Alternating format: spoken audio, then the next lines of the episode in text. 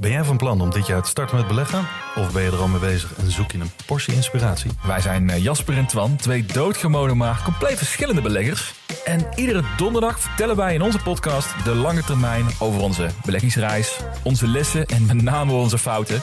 En dat allemaal op een vermakelijke en een langdrempelige manier. Alsof je met ons in de kroeg staat. Met een whiskietje erbij. Lekker. Dus luister eens naar onze podcast De Lange Termijn.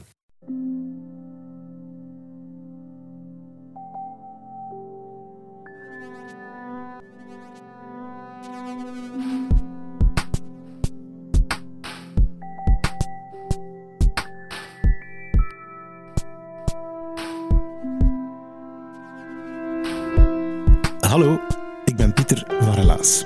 In Relaas hoor je waargebeurde verhalen en die worden verteld door de mensen die ze zelf hebben meegemaakt. We gaan luisteren naar een muzikaal verhaal in Relaas vandaag. Christine die heeft een fascinatie voor zingen, maar die wou dat liever niet alleen doen. En hoe vind je dan mensen om samen mee aan de slag te gaan? Juist, ja, je neemt het heft in eigen handen.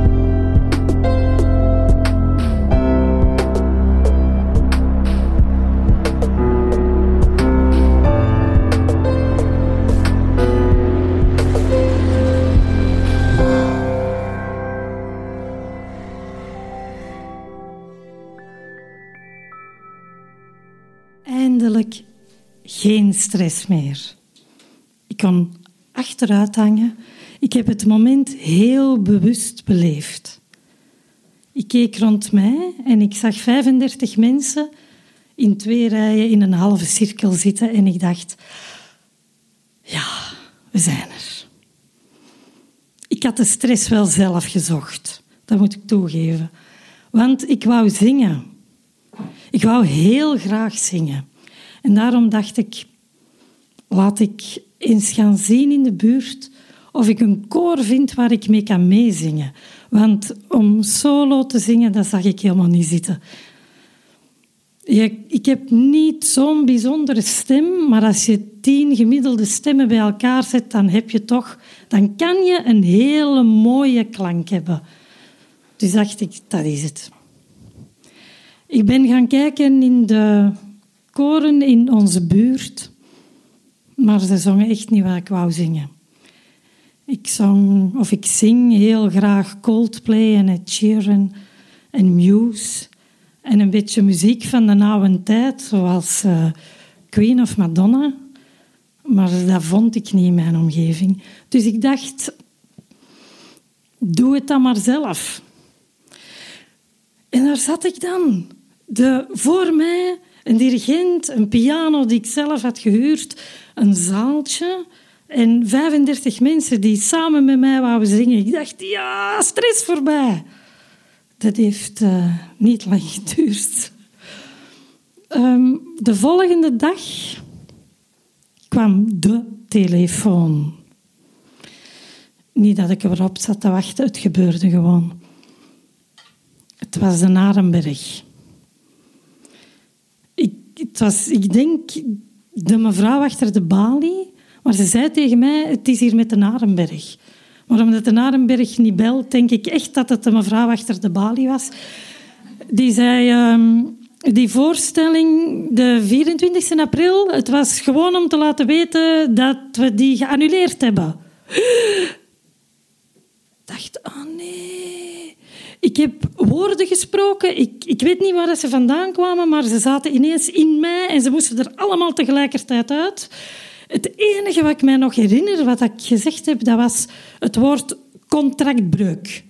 Ik dacht, dat is hevig genoeg. Ik had een contract getekend, uh, vijftien bladzijden lang. Op elk blaadje stond mijn handtekening, dus ik wist, die zaal die was voor mij en ineens niet meer. Nu, wat ik gezegd heb...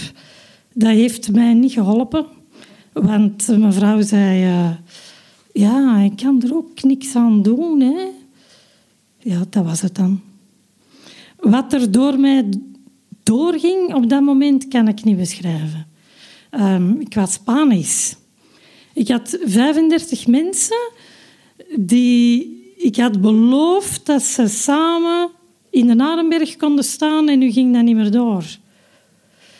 Uh, ik wist niet hoe ik dat moest gaan uitleggen. Echt niet. ik wist, ik wist wel dat ik een heel groot probleem had. En ik had het eigenlijk helemaal zelf gezocht. Want ik was raad gaan vragen, hoe richt je een koor op? Want ik heb geen enkel boek gevonden, koren oprichten voor dummies. Dus uh, ik ben daar maar raad gaan zoeken bij iemand die het al gedaan had. En die had één puntje informatie achtergehouden dat ik niet wist. Nu, die man, dat was een Nederlander, die had het pas gedaan. En ik heb die helemaal nageaapt. Alles wat hij gedaan heeft, heb ik ook gedaan. Hij had een huishoudelijk reglement, dat heb ik letterlijk overgenomen. Daar stond in... Um, Uh, koorleden moeten zich gedragen volgens de uh, normale gedragsnormen. Ik denk, ja, kijk goed, kijk goed.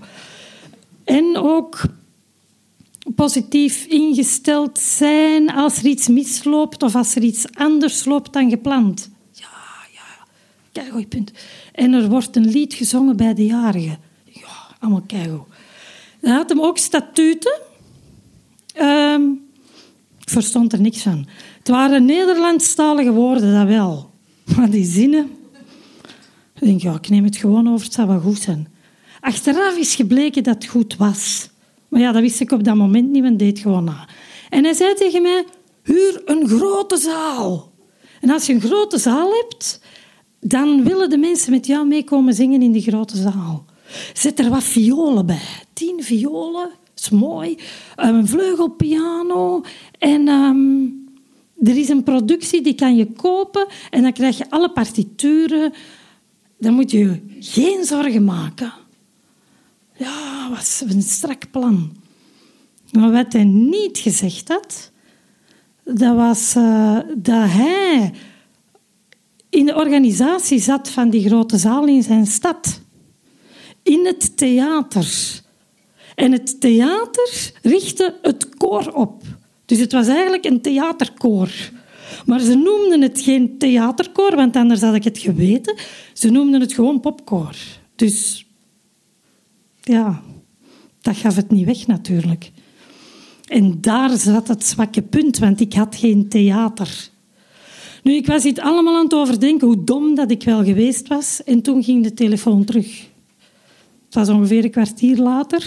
Ik was ondertussen niet gekalmeerd. Ik heb uh, geijspeerd, over en weer gelopen. Het haar op mijn rug stond recht overeind.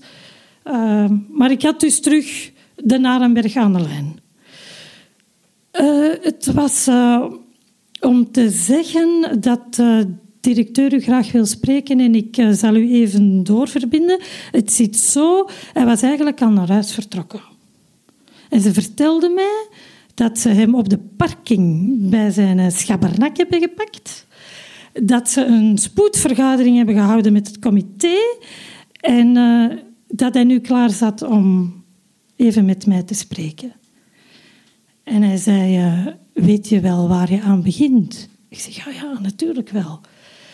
Het is mij ter oor gekomen, vertelde hij me, dat je de Arenbergschouwburg hebt geboekt zonder koor, voor een koor, zonder... enige vorm van organisatie zonder productie. Dat was eigenlijk waar. Ik zeg, uh, maar nu is het allemaal in orde. Want ik heb vijfendertig mensen om te zingen. Ik heb tien violen. En ik heb een bekende Vlaming. Want uh, Mark Dijsmans wil met ons meezingen. En uh, ik heb een dirigent en ik heb een vleugelpiano gehuurd. Dus het is allemaal in orde. Het is allemaal in orde. Hij zei, ja, het kan wel zijn, maar de kwaliteit van de productie, ja, dat kunnen wij, dat weten we niet. Of dat die goed gaat zijn. Van ons mogen jullie de zaal huren. Maar ik garandeer u dat er niemand in de zaal zal zitten. Maar daar maakte ik mij geen zorgen over. We hadden de zaal terug. Zo, vierentwintig april. We stonden in de Arenbergschouwburg en de zaal was uitverkocht. Ik heb de directeur die avond niet gezien. En nog straffer, ik heb hem nooit meer teruggezien. Nooit.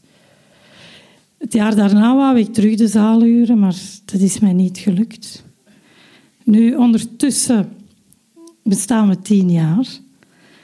En we hebben tien fantastische jaren gehad in heel veel verschillende zalen, overal in het land. Nu, ik heb nog geprobeerd om twee jaar geleden de Arenberg vast te leggen voor onze tiende verjaardag nu. Ik had uh, de zaal willen boeken voor tweeëntwintig november tweeduizend negentien. En dat was gelukt voor een paar uur. Ik denk dat die mevrouw aan de balie vervangen was, dat er een andere zat. Want ze belde mij daarna en ze zei... Ja, ik heb mij toch vergist, want uh, november uh, die zegt de programmatie van de Arenberg. De... Ik zeg, dat is niet erg. Ik zeg, plaatst ons dan in mei of in juni? Nee, ga niet, ga niet. Ik zeg, misschien in juli twintig twintig? Is dat niet nog eh, de zaal vrij voor een zaterdag, voor onze verjaardag? Nee. Nee, de zaal was niet vrij. Maar toen is er iets uit de hemel gevallen. De World Choir Games. Dat is de grootste koorwedstrijd ter wereld. En die wordt georganiseerd in Antwerpen dit jaar. En wij doen mee. We hebben ons ingeschreven. We mogen meedoen. We gaan tussen de grootste koren ter wereld staan. We hebben niet de ambitie om ons te meten aan die koren. Maar het is voor het plezier. We gaan daar heel veel plezier beleven. En nu kunnen we met onze verjaardag in het Sportpaleis staan. Ons koor hebben we Ioka genoemd, want Ioka betekent lach. En meer moet dat niet zijn.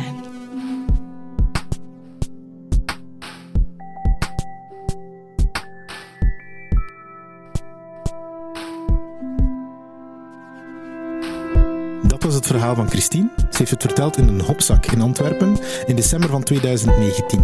En ik heb dat koor eens opgezocht, Ioka heet het, en online vind je hun repertoire terug.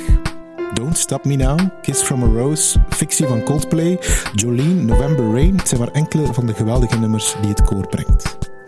En er staat ook een artikel over het koor online met de geweldig intrigerende titel We hadden kunnen optreden voor Kabila. Christine, goed bezig. Relaas bestaat door de financiële steun van de afdeling cultuur van de Vlaamse gemeenschap en van de stad Gent. En met dat geld organiseren wij maandelijks elke maand een vertelavond, ofwel in Antwerpen of in Gent. En met dat geld maken wij elke week opnieuw een Relaasverhaal op de podcast. We bestaan dit jaar vijf jaar, we hebben het al een paar keer gezegd. En jullie kunnen ons helpen vieren door tegen onze verjaardag onze miljoenste luisteraar te zijn. Ergens in mei zouden we die miljoenste luisteraar willen halen. Dus help ons door dit verhaal door te sturen naar iemand die Relaas nog niet kent of dit verhaal nog niet heeft beluisterd. Dankjewel om dit verhaal te beluisteren en volgende week zijn we terug.